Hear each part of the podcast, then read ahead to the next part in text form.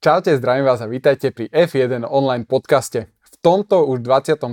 dieli nášho podcastu sa vrátime a pobavíme sa o predsezónnych testoch v Bahrajne, vypichneme si také najdôležitejšie udalosti a nové poznatky, ktoré máme a pokúsime sa aj zatipovať si, že ako to celé nakoniec v sezóne 2021 dopadne.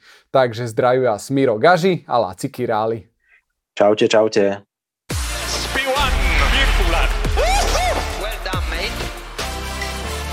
Hlavným partnerom dnešnej epizódy F1 online podcastu je e-shop plynovygrill.sk. Láci, prosím ťa, čím sa tento e-shop zaoberá? Ako prezradza už samotný názov, e-shop je zameraný hlavne na plynové grily, od tých najjednoduchších až po luxusné. Plynové grily sú zárukou pohodlného a zdravého stravovania a na plynový grill nájdete širokú ponuku grillovej príslušenstva, dostanete odborné poradenstvo, záručný, pozáručný servis. Grily sa pohybujú v cenových reláciách od 100 eur do 1000 eur a doprava je v rámci celého Slovenska zdarma, čo je veľká výhoda.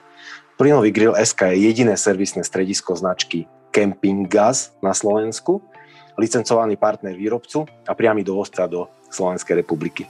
Ale okrem toho je aj predajcom iných značiek ako Meva, G21 či Katara.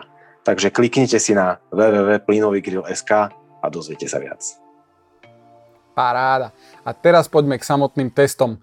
Poprvýkrát boli aj na Slovensku e, vysielané online cez F1 TV Pro. Čo, pozeral si to? Vieš čo, pozeral som to na chvíľku a väčšinu diania som sledoval cez môj obľúbený Twitter, pretože to je taký kanál, na ktorý som dlhé roky zvyknutý, teda ak to môžeme nazvať kanál, v skutočnosti je to sociálna sieť. No tam je hneď všetko jednoducho. Mám tam dobre nastavené tie odbery, odberám tam tých správnych novinárov, fanúšikov, zástupcov tímov a všetko je tam hneď fotky, videá, články, takže mne toto vyhovuje najviac. Ale od teba som počul, že, že to bolo pekne spracované na F1 TV a že režia naplnila program kvalitným obsahom, tak skús nám teda našim divákom o tom niečo porozprávať. Aké si mal dojmy? No dojmy boli podľa mňa skvelé, ako ten coverage bol podľa mňa na úrovni fakt, že pretekového víkendu. K dispozícii sme mali ale iba hlavný stream, nie na to, čo sme zvyknutí z F1 TV Pro, teda že by sme si mohli meniť e, onboardy pilotov alebo niečo takéto. Nebolo to k dispozícii asi, aby kvôli kvôli tomu, aby jednotlivé týmy medzi sebou si nešpehovali niečo z tých onboardov alebo možno niečo také, ale v každom prípade teda k dispozícii bol iba ten hlavný stream s anglickým komentárom, ale teda v skratke bol to fakt, že super obsah, super content, tí ľudia, ktorí to komentovali sú fakt, že odborníci a pokrytie mali na celom okruhu brutálne. Napríklad taký Martin Brandl bol často v 13. zákrute, čo je v podstate predposledná zákruta, ale reálne je to posledná zákruta pred výjazdom na cieľovú rovinku a on vlastne komentoval, ako jednotlivé monoposty sa chovajú, či sú nedotáčavé, dotáčavé, či sú predvydateľné, ktoré jak lepšie sedí na tej trati. Čiže toto sme mali jeden, jeden taký bod na okruhu, kde bol často Martin Brandl, potom na hlavnej tribúne oproti pitlane oproti garážam bol Ted Krevic, ktorý sledoval, čo sa v ktorej garáži deje. Často bol práve oproti Mercedesu, lebo ten mal problémy, takže on to tam striehol, že čo robia, ak tam vidí a tak. E, a na samotnom audiu, tak tam sa vlastne striedali viacerí komentátori, bol tam teda spomínaný Martin Brandl, Crofty, bol tam Jolion Palmer alebo aj taký Will Buxton, takže e, diváci sa určite nenudili, podľa mňa to za tie peniaze, čo je v 1 TV Pro stojí, určite stálo. Ja som to mal na pozadí pustené skoro stále.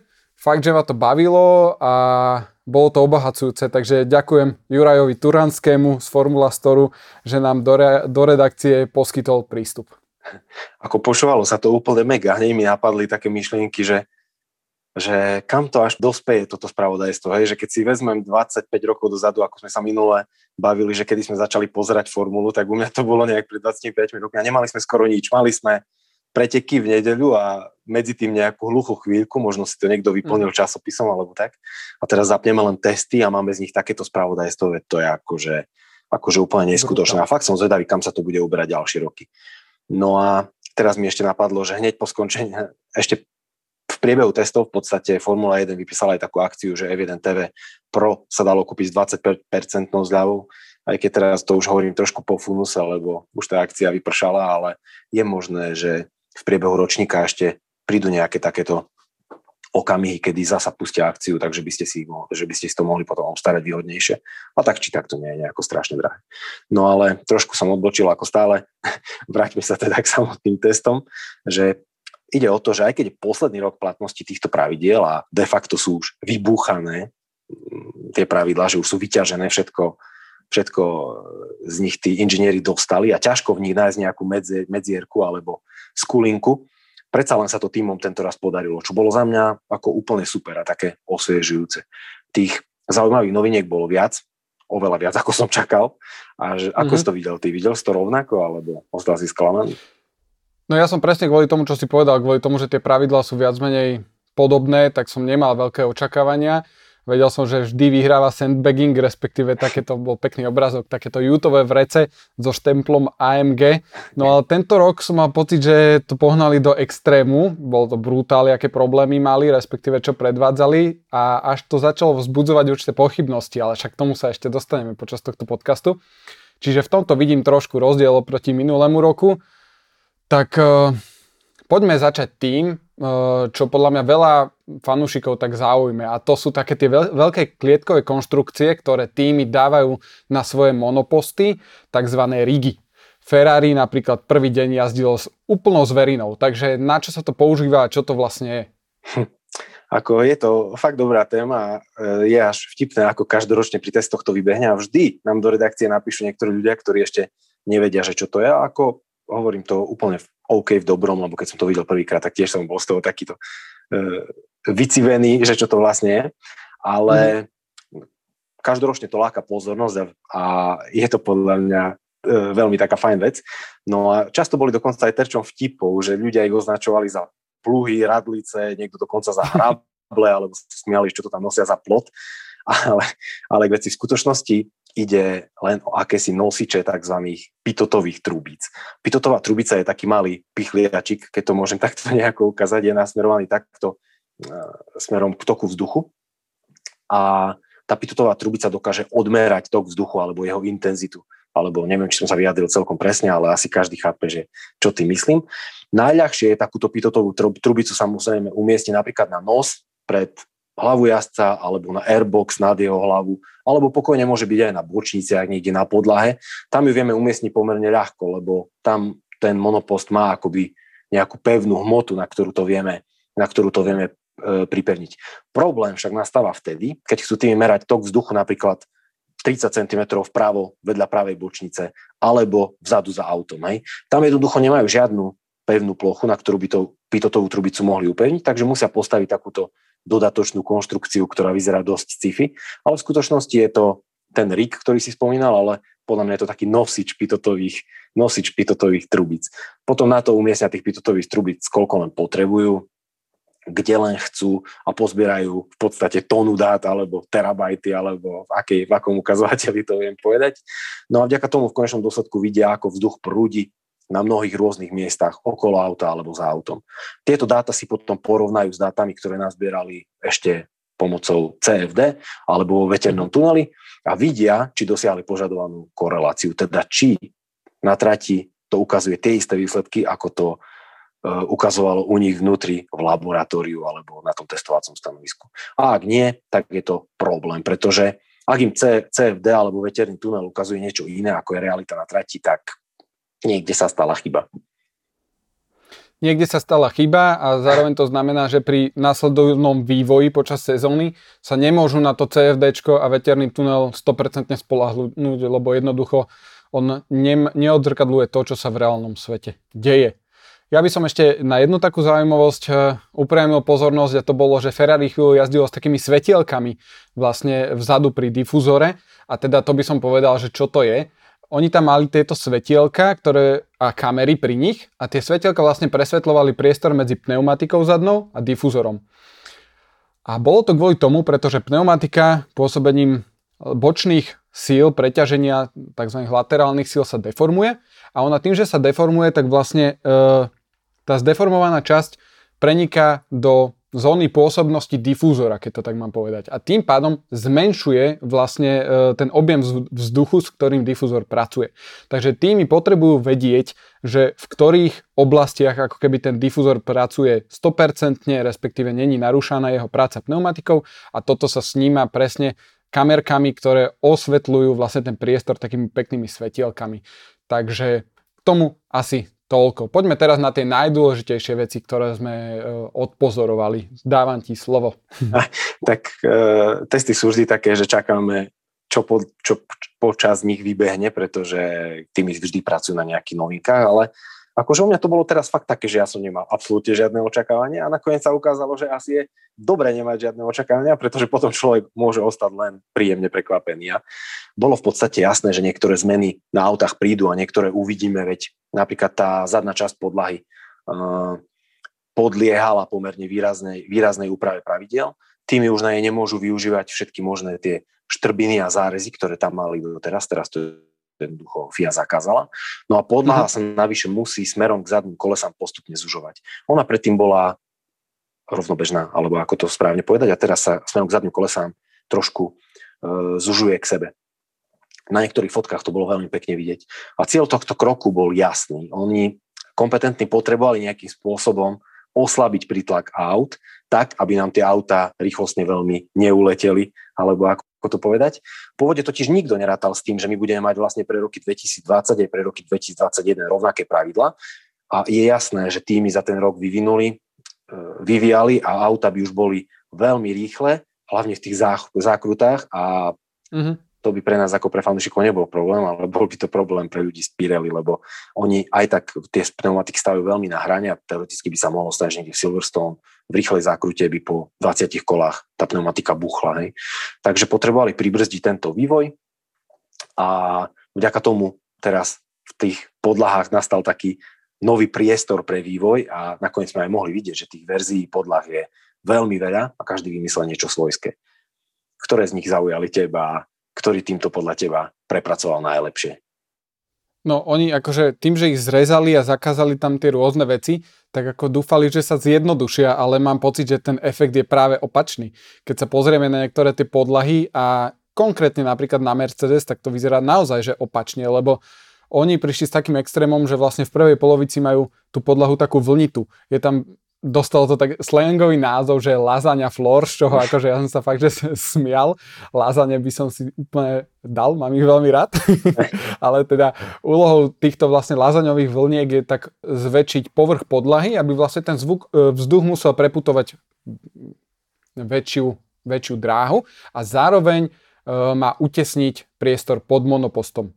Lebo pod monopostom nám vzniká vďaka difúzoru a podlahe vlastne nižší tlak, ten generuje prítlak. To chceme. Avšak nad podlahou priamo je vzduch, ktorý má normálny tlak alebo vyšší tlak a ten kvôli fyzikálnym zákonom sa snaží, by sa snažil e, rozdiel v tlaku vyrovnať, takže by prenikol pod podlahu. Ale tým, že oni tam pridajú takéto vlnky, tak spôsobujú určité víry vzduchové, ktoré nasmerujú vzduch tým správnym spôsobom a tú podlahu takto utesnia, aby vlastne ten vzduch pod tou podlahou smerom na, na difúzor bol kontrolovaný, aby presne vedeli, čo od neho majú čakať a aby robil to, čo oni od neho chcú. Takže takýmito vlnkami, rôznymi lamelkami, lopatkami, oni sa presne o toto snažia, aby jednoducho ten vzduch, ktorý má vyšší tlak aj nad podlahou, dostali nie pod podlahu, ale niekam preč, kde ho vedia pekne, pekne odstrániť. Podobne k tomu pristúpil aj Aston Martin, ale trošku menej extrémne a povedal by som, že asi týmto smerom možno pôjdu aj ďalší, aj videli sme aj Red Bull, ako s tým pracuje, nie s, la, e, s tými vlnkami, s takými lazaňkami, ale trošku inak, to si ešte spomenieme. Čo sa týka Mercedesu, tam by som ešte veľmi rád uh, spomenul taký fun fact, ktorý na mňa vybafol James Ellison vo svojom videu, uh, kde predstavoval Monopost 2.12 a on povedal veľmi zaujímavú vec, že Vlastne tie pravidlá sa v tých štruktúrálnych častiach nezmenili.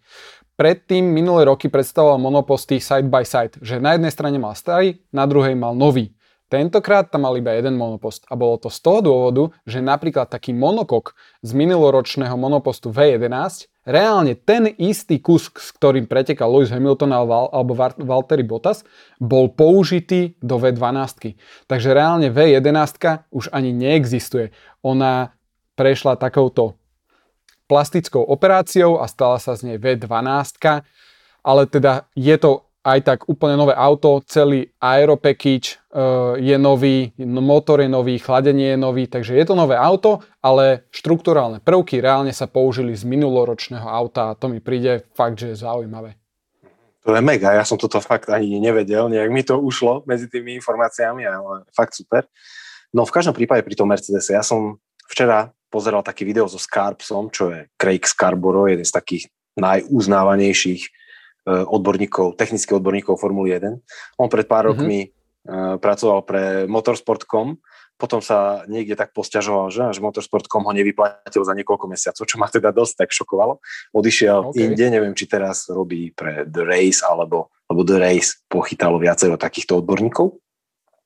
Neviem úprimne, kde robí, ale to je jedno. No ale on sa zamýšľal nad tým, že my vlastne doteraz nevieme, kde Mercedes minul svoje vývojové žetóny. A možno to uvidíme na pretekoch, ale kto vie, teraz v tejto chvíli ťažko povedať.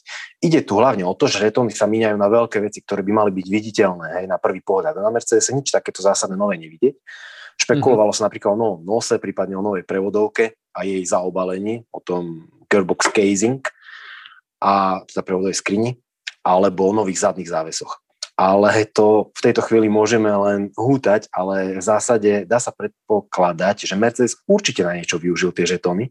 A z tohto pohľadu je možné, že oni v testoch nastúpili len s nejakou maketkou auta, s nejakou takou prvotnou verziou. A možno práve preto, ale už teraz veľmi špekulujem, možno práve preto mali také problémy so zadnou časťou auta, lebo teraz teoreticky by k tomu mohli nasadiť, dajme tomu len nové závesy, na ktoré by išiel jeden žetón a už by tá zadná časť auta sedela úplne inak, hej. A presne o týchto veciach Scarp špekuloval, že či Mercedes zase na prvé preteky nepríde s takým brutálnym autom, ako to spravil pred dvoma rokmi, keď tiež prvý týždeň testov jazdil s nejakou maketou, každý sa čudoval, že čo to s tým Mercedesom je, a potom prišiel Nejaká s nejakým... alfa verzia iba. Áno, a potom odrazu predstavil nejaký kozmický stroj, pri ktorom ja som normálne nemohol, ja som na to pozeral, že z akej planety mm-hmm. je to auto. Hej. Tak aby teraz zase nespravili to isté a zrazu uvidíme, kde išli tie žetóny a zrazu uvidíme, že auto perfektne sedí a zrazu uvidíme to, čo sme videli stále, že Mercedes je niekde o kilometr pred ostatnými. Ale nechcem maľovať čerta na stenu, ale určite je to veľmi zaujímavé. Pri ostatných autách vidíme, na čo sa použili tie žetóny, hej, ale pri Mercedese nie, takže, takže tak. No a Vrátim sa ešte k tým podláham, že v tejto súvislosti ma dosť zaujali slova Maria Isolu, to je šéf Pirelli pre F1 a automobilový šport. A on povedal, že cieľom týchto úprav, bolo, úprav podlahy bolo ubrať týmom približne 10% prítlaku, čo je akože fakt veľmi veľa, 10% celkového prítlaku. Ale nepodarilo sa to, pretože on na tlačovke po prvých testoch povedal, že v konečnom dôsledku týmy tak zabrali, že aktuálne už zaostávajú oproti minuloročnému prítlaku len o 4 až 5 hej. Takže dajme tomu, že už teraz sú to len 4 a to sa ešte sezóna ani nezačala. Takže čo skoro tú prítlakovú stratu úplne doženú, keď tie svoje auta lepšie vyladia. A Izola do, dokonca v rozhovore povedal, že v druhej časti ročníka podľa neho bude padať jeden rekord okruhu za druhým, takže tie auta budú ešte rýchlejšie, ako kedy boli. No, myslíš, že sa tak stane? Podľa mňa je to úplne možné, presne preto, čo si povedal, že týmy budú vlastne čím ďalej, tým viac rozumieť tým autám, budú vedieť lepšie vyladiť tú aerodynamiku.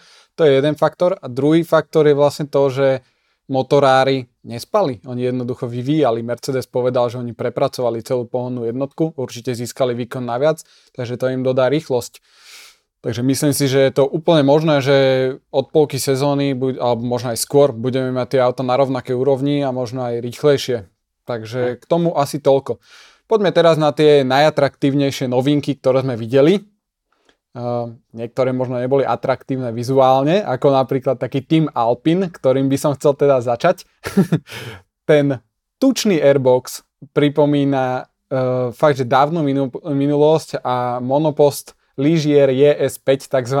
čajník, No a mne to pripomína prítomnosť, respektíve, no mne to jednoducho pripomína dopravné lietadlo s názvom Airbus Beluga. Takže dúf, asi sa aj dám, že ako vyzerá. No, e, keď hovoríš o tom čajníku, tak áno, toto bol jeden z tých historických čajníkov, ten Ligier 76, ale možno niektorých e, divákov alebo poslucháčov to trošku zmetie, lebo potom bol aj tzv. žltý čajník, to bolo myslím rok 1977, keď Renault prvýkrát prišiel s turbom, to auto sa tiež volalo čajník, lebo tak pískalo ako čajník, takže toto je ten modrý čajník. Takže no v každom prípade to v tom Alpine vymysleli veľmi zaujímavo. Aby som to tak nejako stručne skúsil, možno to nebude stručné, ale skúsil opísať, o čo tu vlastne všetko ide.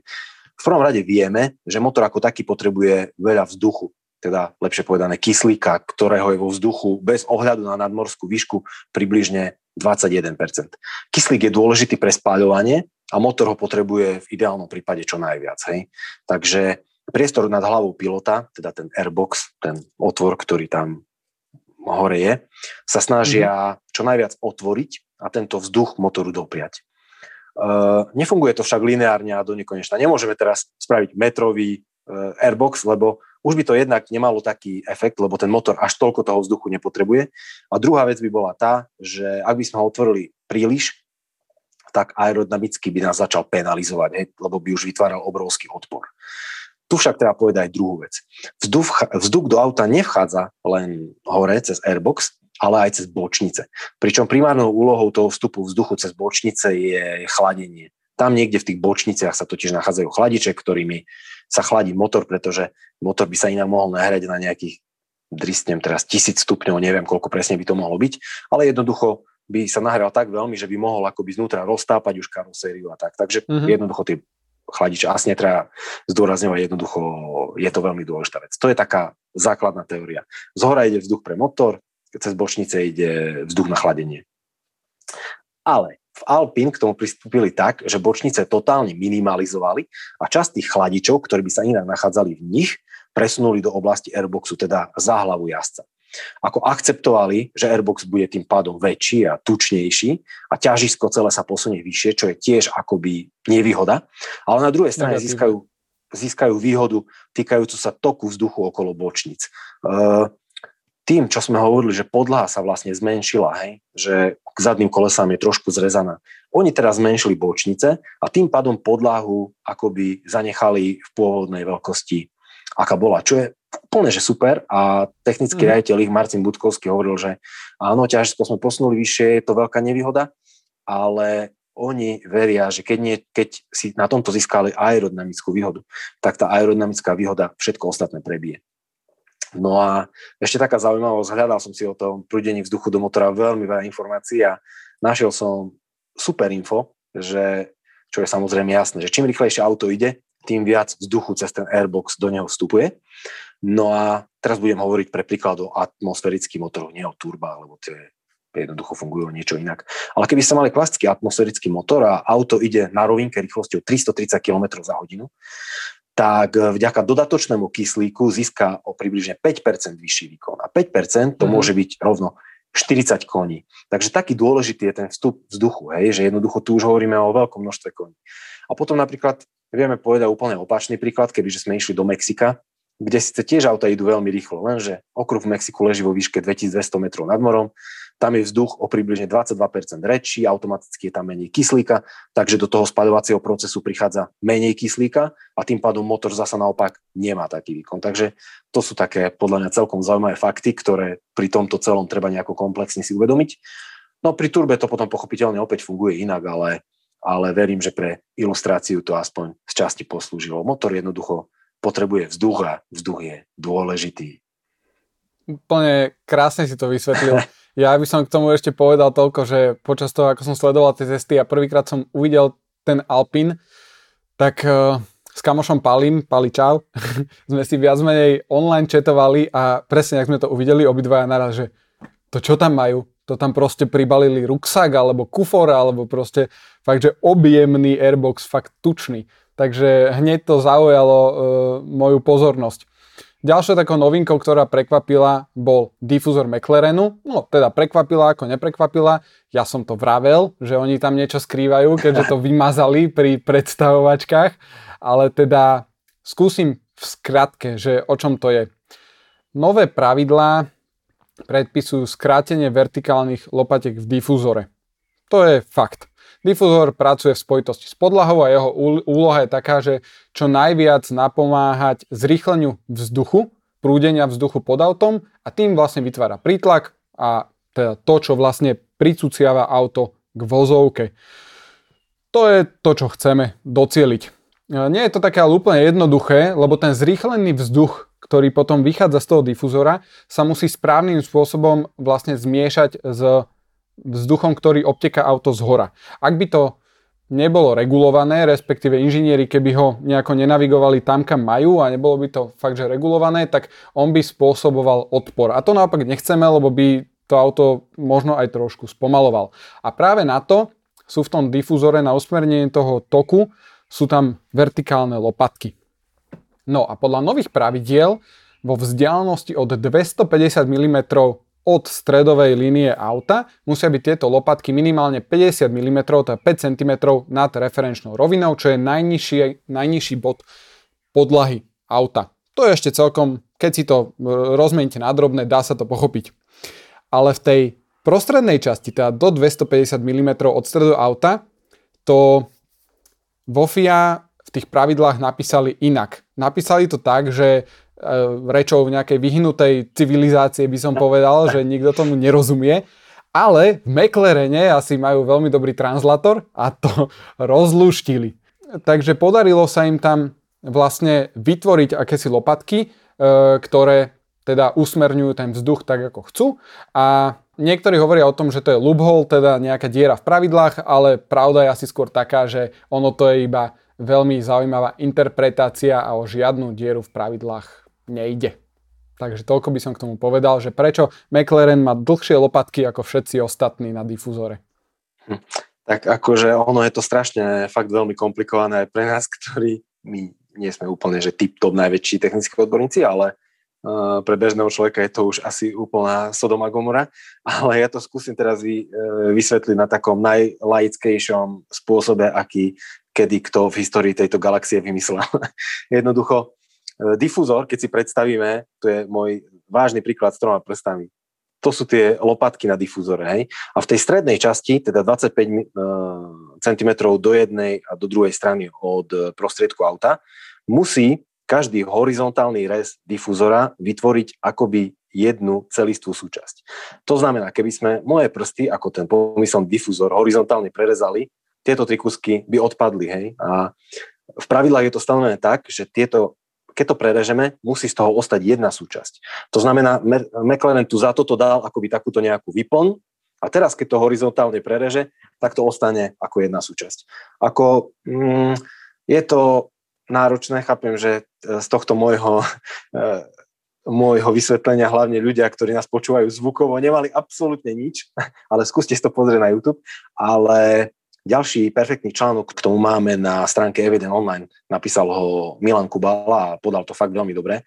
Ako myslím si, že keď si ten článok prečítate, link dáme niekde dole do popisu, tak to bude super. No ale aby som sa ešte vrátil k tomu, k tej diery v pravidlách. Ja si naopak myslím, že ono to je diera v pravidlách, lebo ako McLaren sa držal toho, čo je napísané, samozrejme. Keď technici FIA písali pravidlá, robili to s že v tejto oblasti určite žiadne lopatky nebudú, lebo určite ich tam nechceli. Hej, ale ako to však býva pri ich písaní, nebol nejaký dostatočne dôsledný a objavila sa oblasť, ktorú nepokryli. Ale napokon je to super, pretože presne o tomto je Formula 1. V týchto veciach v každom riadku pravidel sa vrtajú doslova stovky inžinierov, ktorí tam vždy niečo nájdú. Z tohto pohľadu je prekvapujúce, že žiadny iný tím s týmto neprišiel. Hej. A aj James Key z McLarenu hovoril, že on čakal, že toto riešenie budú mať aj ostatní. Ale ako si s, tom, s tým nikto neprišiel. No a mimochodom nie je vylúčené, že by to niekto z ostatných skopíroval, pretože uh, niektoré vyjadrenia hovorili, že skopírovať sa to dá za dva dní, vyrobíš to za chvíľku. Iné vyjadrenia ktoré som zachytil, boli o tom, že, za, že to vedia ostatné týmy skopírovať za 3 až 5 týždňov.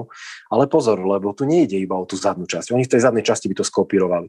Lenže na, ten, na tú tokovú štruktúru je naviazané v podstate celé auto. A teraz keby upravili niečo vzadu, oni museli upraviť plno ďalších vecí, mohlo by im to úplne rozhodiť aerodynamiku a podľa mňa mm. to teraz nemá význam. Keďže sme už pod rozpočtovým stropom, oni sa potrebujú orientovať na rok 2022.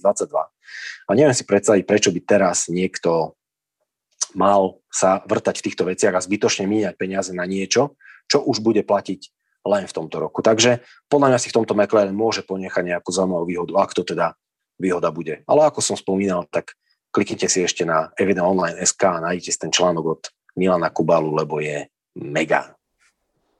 Ja by som ešte dodal, že na tých autách je vo všeobecnosti akože veľmi veľa zaujímavých zvie- zmien, ale nie sú až také výrazné a druhá vec je, že my nevidíme, že čo je pod pokrievkou. Môžeme, môžeme iba hádať a tam je toho tiež určite o mnoho viac a keď si spomínal tento článok od Milana Kubalu, tak ja vám to tiež odporúčam.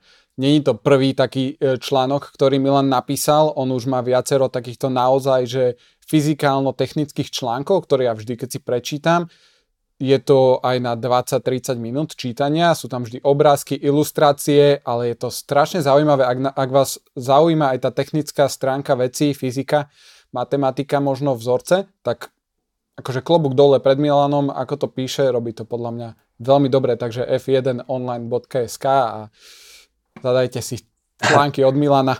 áno, áno, Milan je taký, že on vlastne študoval, ak sa nemýlim, programovanie a matematiku a niečo takéto a jemu sú tieto veci blízke. No v každom prípade si myslím, že teraz sme celkom dobre prebrali aspoň tie také najväčšie novinky, ktoré ktoré sme počas testov videli. Ono ich akože bolo viac, pretože každý tým prišiel s niečím novým. Napríklad také Alfa Tauri tam má veľmi zaujímavé predné závesie, ktorým sme sa nevenovali, ale o nich a ich fungovaní ešte zatiaľ nie je toľko informácií, že by sme to vedeli nejako dobre a dopodrobne rozpitvať, ale aj na to určite príde čas. No a ešte si myslím, že celkovo počas prvého súťažného víkendu toho podľa mňa uvidíme, uvidíme o mnoho viac, hej, lebo aj ďalšie týmy predstavia nejaké vecičky, ale nechajme sa prekvapiť. Súhlasím, úplne súhlasím. Teraz si dajme intermezo. Podarilo sa nám to, dosiahli sme tú magickú hranicu tisíc odberateľov, takže sme strašne radi, veľmi vám ďakujeme za podporu a za vaše komentáre a teda konečne spúšťame tú dlho očakávanú súťaž. Laci, čo? Čo, ako bude prebiehať? Čo v nej je? tak, tak, konečne, akože to bola fakt najdlhšia avizovaná súťaž na svete, ale my sme vedeli, že tú tisícku odberateľov nedáme len tak ľahko, predsa sme boli začínajúci podcast a ešte stále sme a nejde to až tak e, rýchlo, ale aspoň sme sa pri tom dobre zabavili, nazbierali sme nejaké ceny do súťaže. No a viac informácií o tej súťaži nájdete na našom facebookovom účte F1 Online Podcast a tam sú napísané aj celé pravidlá. Budeme typovať najlepší kvalifikačný čas e, kvalifikácie na veľkú cenu Bahrajnu, respektíve, aby som bol presný, ten čas, s ktorým niektorý z jazdcov získa pole position, lebo teoreticky mohlo byť, že najrychlejší čas by padol už v Q2, čo sa môže stať, ale myslíme ten čas v Q3, ktorým jazdec získa pole position. Takže tento čas typujeme, zadajte vo formáte, dajme tomu 1 ku 27,666, možno, že práve toto je ten výťazný čas. a dali sme, máme celkovo 6 cien, rozdelili sme ich do troch balíčkov. Všetky ďalšie informácie v podstate nájdete tam a typujte priamo pod tým statusom a uvidíme, kto, ktorí z vás budú najväčší znalci tak, tak, typujte na tom, ideálne na tom Facebooku, teda nie ideálne, typujte tam, lebo keby to máme ešte porovnávať aj s tým, čo je pod e, YouTube videom na YouTube alebo tak, tak asi by to bolo veľmi zložité, takže keď sa chcete zapojiť do súťaže, tak nám napíšte váš tip na tento F1 online podcast status, ktorý sme zverejnili na Facebooku. Veľmi ľahko ho tam nájdete, je tam taký pekný obrázok, ako ja a Laci sedíme v novom Mercedese na cieľovej rovinke v Monze. Hey, ako a taký, veľmi sa tešíme. Ako takí dva vášniví pretekári. No, no dobre, takže áno, áno. súťaž sme predstavili a môžeme sa vrhnúť do druhej časti podcastu, ktorá bude taká o niečo iná ako tá prvá, pretože sme sa zasa rozhodli, že pripravíme niekoľko takých otázok, ktoré nás počas tých testov zaujali. Jednak nás zaujali tie technické veci, ktoré sme prebrali, ale jednak aj niekoľko otázok. A hneď by som ti položil tú prvú ktorá je veľmi zaujímavá a sám som zvedavý, čo na ňu povieš. Blafoval Mercedes, alebo majú skutočne problémy? No, no, veľmi dobrá otázka. No podľa mňa, ako by som to povedal, určite mal problémy, ale ide o to, že s čím mal problémy. On mal, už sme to načrtli, on mal problémy s tým autom, ktoré tam mali. A či to náhodou nebola tá alfa verzia nejaká, mm. ktorú iba chceli ukázať svetu. Nie, nie je to reálne auto, ale teda skutočnosť je taká, že to auto bolo v zadnej časti naozaj nestabilné. Valtteri Bottas aj Lewis Hamilton sa párkrát roztočili. Hamilton dokonca spôsobil e, červenú vlajku, keď skončil uviaznutý v štrku. Takže ťažko povedať. Ja si myslím, že oni, oni to majú ešte v rukáve, to reálne auto, respektíve tie reálne nejaké nové prvky toho auta, ktoré z neho fakt spravia poriadne použiteľné auto a také, čo naozaj sedí. Asi, asi, asi toľko k tomu. Mali, je to veľmi zvláštne, ak to tak spravili vzhľadom na to, že tie testy trvali iba 3 dní a musia si byť naozaj že brutálne sebaistí tým, čo robia, ak e, to tak naozaj bolo a asi toľko. Ešte by som k tomu povedal, že oni už absolvovali aj filmovací deň, ale tento filmovací deň vlastne Valtteri Bottas trošku natizoval, že na svoj Twitter alebo Instagram alebo kde odfotil nejaký nový nos Mercedesu ale nakoniec, keď sme videli fotky z toho filmovacieho dňa, tak uh, tam bol ten starý. Takže zase to trošku pridáva trošku uhlia do ohňa, alebo ako by som to povedal. Takže za mňa toľko k tomu. Tak, tak, trošku nás určite dráždia a ako som už spomínal v tej predchádzajúcej časti, že oni niečo nové ešte určite budú mať. Takže a jedna vec je taká, že keď aj blafovali, tak určite neblafovali v poruche prevodovky, lebo to zbytočne mm. by sa nepripravili o o také množstvo času. Takže nejaký problém tam skutočne mali ten s prevodovkou, ale celkovo si myslím, že určite blafujú, to poznáme už podľa tých všetkých vyjadrení, že oni aj keď jazdia normálne, tak majú alebo plnú nádrž, alebo nejdú na plný výkon, jednoducho oni idú len tak pro forma. Problémy s tou zadnou časťou auta boli zrejme a ja som v jednom z rozhovorov, ktoré som pozeral, videl taký dobrý názor, že Lewis Hamilton mal teraz počas jedného ostrého kola viac problémov s korigovaním auta, ako mal počas celej minulej sezóny dokopy. Čo je jednoducho, to povedal niektorý z pozorovateľov, čo bol na okruhu. A to je podľa mňa dosť také akože zásadné, ale druhá vec je tá, že sú to len testy a uvidíme, čo predstavia zasa počas prvého víkendu a možno to bude všetko inak. Teda ja hovorím, že oni blafujú, oni blafujú non-stop, už sme o tom mali aj jeden podcast, ako všetky oklamali pár rokov, takže mm. toto je Mercedes toto. A toto potom nastúpi na scénu a povie, že Red Bull je najrychlejší, Ferrari sa na nich dotiahlo a McLaren tiež ich bude ohrozovať a ešte aj Aston bude výborný. Takže asi tak. No to je taká politika Mercedesu. Toľko k tejto otázke a rovno mám pre teba ďalšiu otázku, ktorá z časti na toto nadviaže. Je Red Bull najlepší a bude môcť Max Verstappen bojovať o titul? No, uh, určitá nádej tam je, lebo Red Bull priniesol nové zadné zavesenie, E, viac menej po vzore Mercedesu. To usporiadanie prvkov vlastne v tom zadnom zavesení sa zmenilo a vlastne ten úmysel je taký, že vyčistiť airflow, teda tok vzduchu smerom k difúzoru a vyčistiť ho aj tým spôsobom, aby neprenikal pod podlahu. A Videli sme, že oni v prvom, prvý deň testov mali takú čistejšiu podlahu, druhý deň tam primontovali nejaké lopatky dve, tretí deň ďalšia lopatka. A toto vlastne, čo oni tým robia, je to, že sa snažia vlastne ten vzduch, ktorý je nad podlahou, odstrániť a navigovať smerom okolo zadných pneumatík von, aby fakt, že neprenikal k difúzoru a neprenikal pod podlahu. A Vyzerá, že im to fakt funguje, to auto bolo stabilné, aj Martin Brandl v tej 13. zákrute to vravel, že to vidí, že aj Max, aj Čeko sú v tom aute sebavedomí a že vedia ako fakt pekne zatáčať do tých zákrut a že, že je to stabilné. Takže máme určitú nádej, ale teda vzhľadom na to, čo sme povedali k tej predchádzajúcej otázke, tak zároveň ťažko povedať, že či ten Mercedes potom zase neodskočí o, o toho pol kroka napred. Tak, tak, v podstate to všetko vystihol. Akože ja si myslím, že Red Bull počas tých testov asi bol najlepší, vzhľadom na tie auta, ktoré boli na trati, ale nevieme, nevieme, že čo príde počas sezóny, ale mm, stále dúfam, že ten Max by mohol, mohol bojovať o titul, pretože jednak to potrebujeme a ešte jedna dôležitá vec v tejto súvislosti, že Red Bull stále do tých zimných testov vstupoval podľa mňa nie veľmi dobre pripravení. Oni stále mali nejaký problém a niekedy im trvalo až do polky sezóny, ktorý, kedy to vyriešili a v druhej polky už fičali. Ale teraz im môže nahrávať tá skutočnosť, že tie pravidlá ostali v zásade do veľkej miery nezmenené a možno, že stihnú byť pripravení akože včas. A keby oni Mercedesu hrozili už od začiatku, možno by tým aj Luisa mohli dostať pod tlak. A tak. Takže všeobecne dúfajme, že budú Mercedesu vyrovnaní a bude to OK. No. OK, takže Idem ja. Teraz ti položím ja otázku. oh. Podarilo sa Ferrari získať späť motorový výkon? no, kto vie. Ako počul som nejaké špekulácie, že Ferrari získalo 40 koní k dobru, hej? čo by bolo akože úplne super, lebo aj keď ostatní tiež vyvíjajú, ale určite by nezískali 40 koní, tak Ferrari by sa vďaka tým 40 mohlo na nich akože dotiahnuť. Ale okrem toho som čítal nejaké špekulácie, teraz aktuálne, že tie slova Miku Sala vraj boli pravdivé, aj keď som minulá hovoril, že podľa mňa to nebola pravda, ale teraz od niektorých dôveryhodných zdrojov som zachytil, že tie slova reálne mohli byť pravdivé a Ferrari fakt bolo zo strany FIA priškrtené.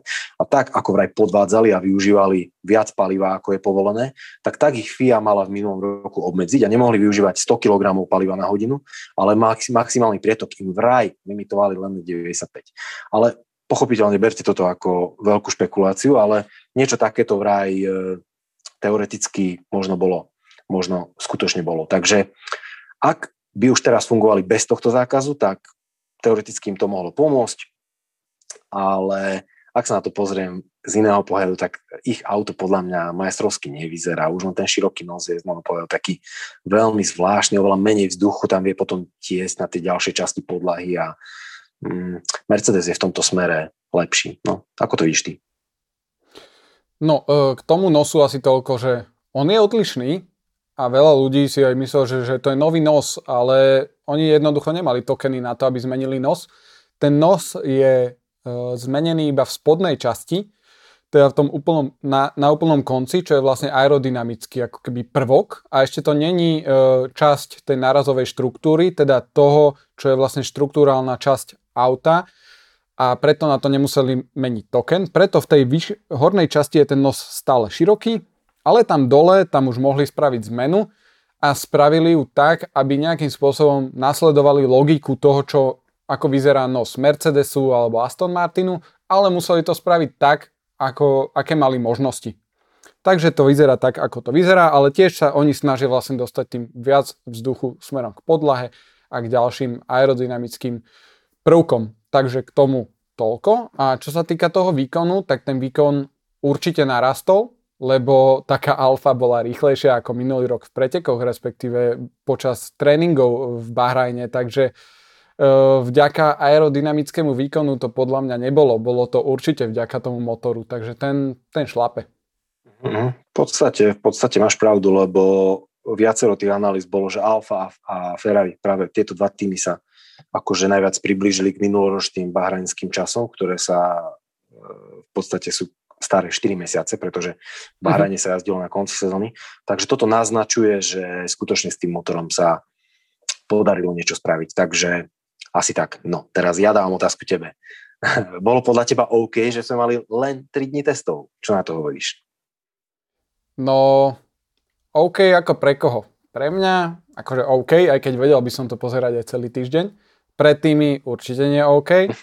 Ja si myslím, že Mercedes ten by akože bol veľmi rád, keby mali dva týždne, lebo ako fakt, že by mohli spraviť to, čo v roku 2019. Najskôr teda si tam testovať iba nejaké veci, ktoré potrebujú a až potom prísť s tým naozaj s tým autom, aby ho nikto nemohol kopírovať.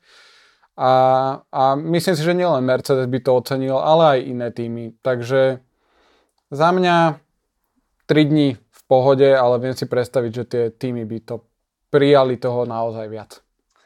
Ja mám k tomu také zaujímavé názory, že mm, Tobiasa Grünera z Automotor Unsportu nemeckého som počul povedať, že on by bol najradšej, keby sa testovalo celý rok, lebo on je jednoducho taký technický geek, alebo ako to povedať, technický maniak, že on počas tých testov sa vyslovene vyžíva, chodí tam po tých garážach, fotí tam nejaké detaily, stále sa objaví niečo nové. On by, jemu by nevadilo, keby neboli preteky, keby sa stále len testovalo.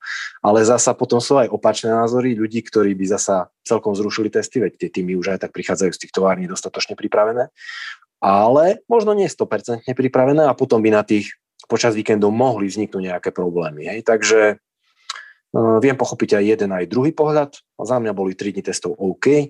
Uh, keď to vezmeme z pohľadu toho F1 TV, čo sme sa bavili na začiatku, F1 TV Pro, tak do tých troch dní vedia nahustiť poriadne nabombovaný program a už keby tie testy mali 10 dní, tak už by tam toho toľko zaujímavého mhm. nebolo. Mm-hmm. A za mňa je to tak to OK. Takže OK.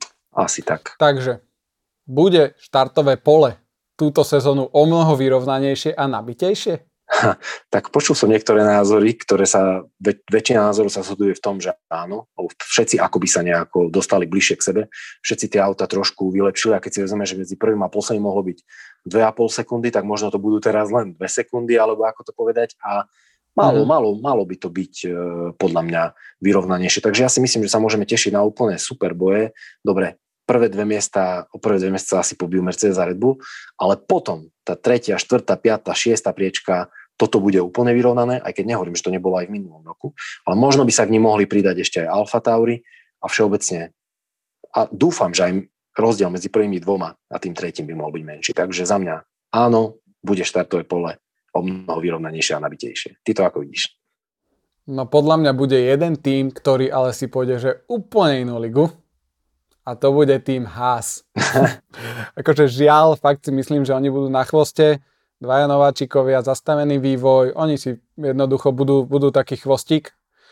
A na čele bude, ako si povedal, Mercedes, Red Bull a za nimi to bude fakt, že masaker. E, taký predvoj tomu Haasu bude robiť Williams a Alfa, ale teda myslím si, že oni budú pred tým Haasom, že Haas im nebude stíhať. No a Alfa Tauri podľa mňa už bude, bude v tom strede pola. Reálne tam budú, nebudú tá, tí siedmi. Podľa mňa budú pravidelne bojovať o vyššie priečky.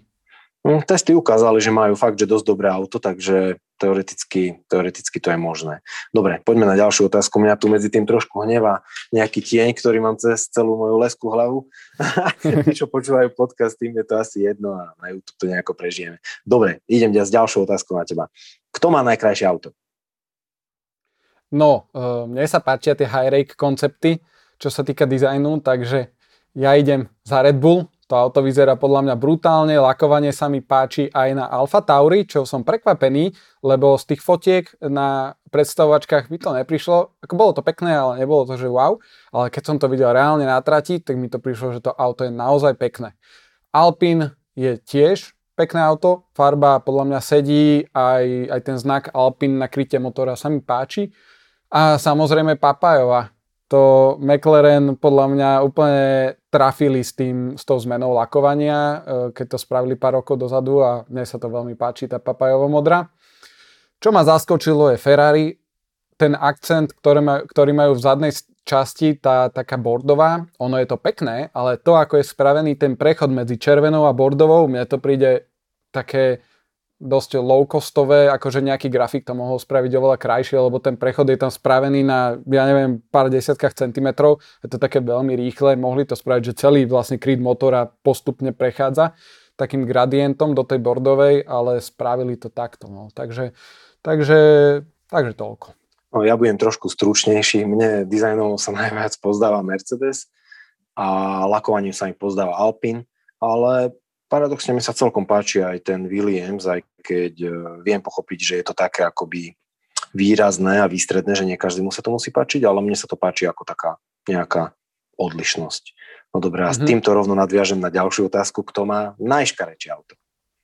No a ja rovno nadviažem na to, čo si povedal. Si riešil Williams.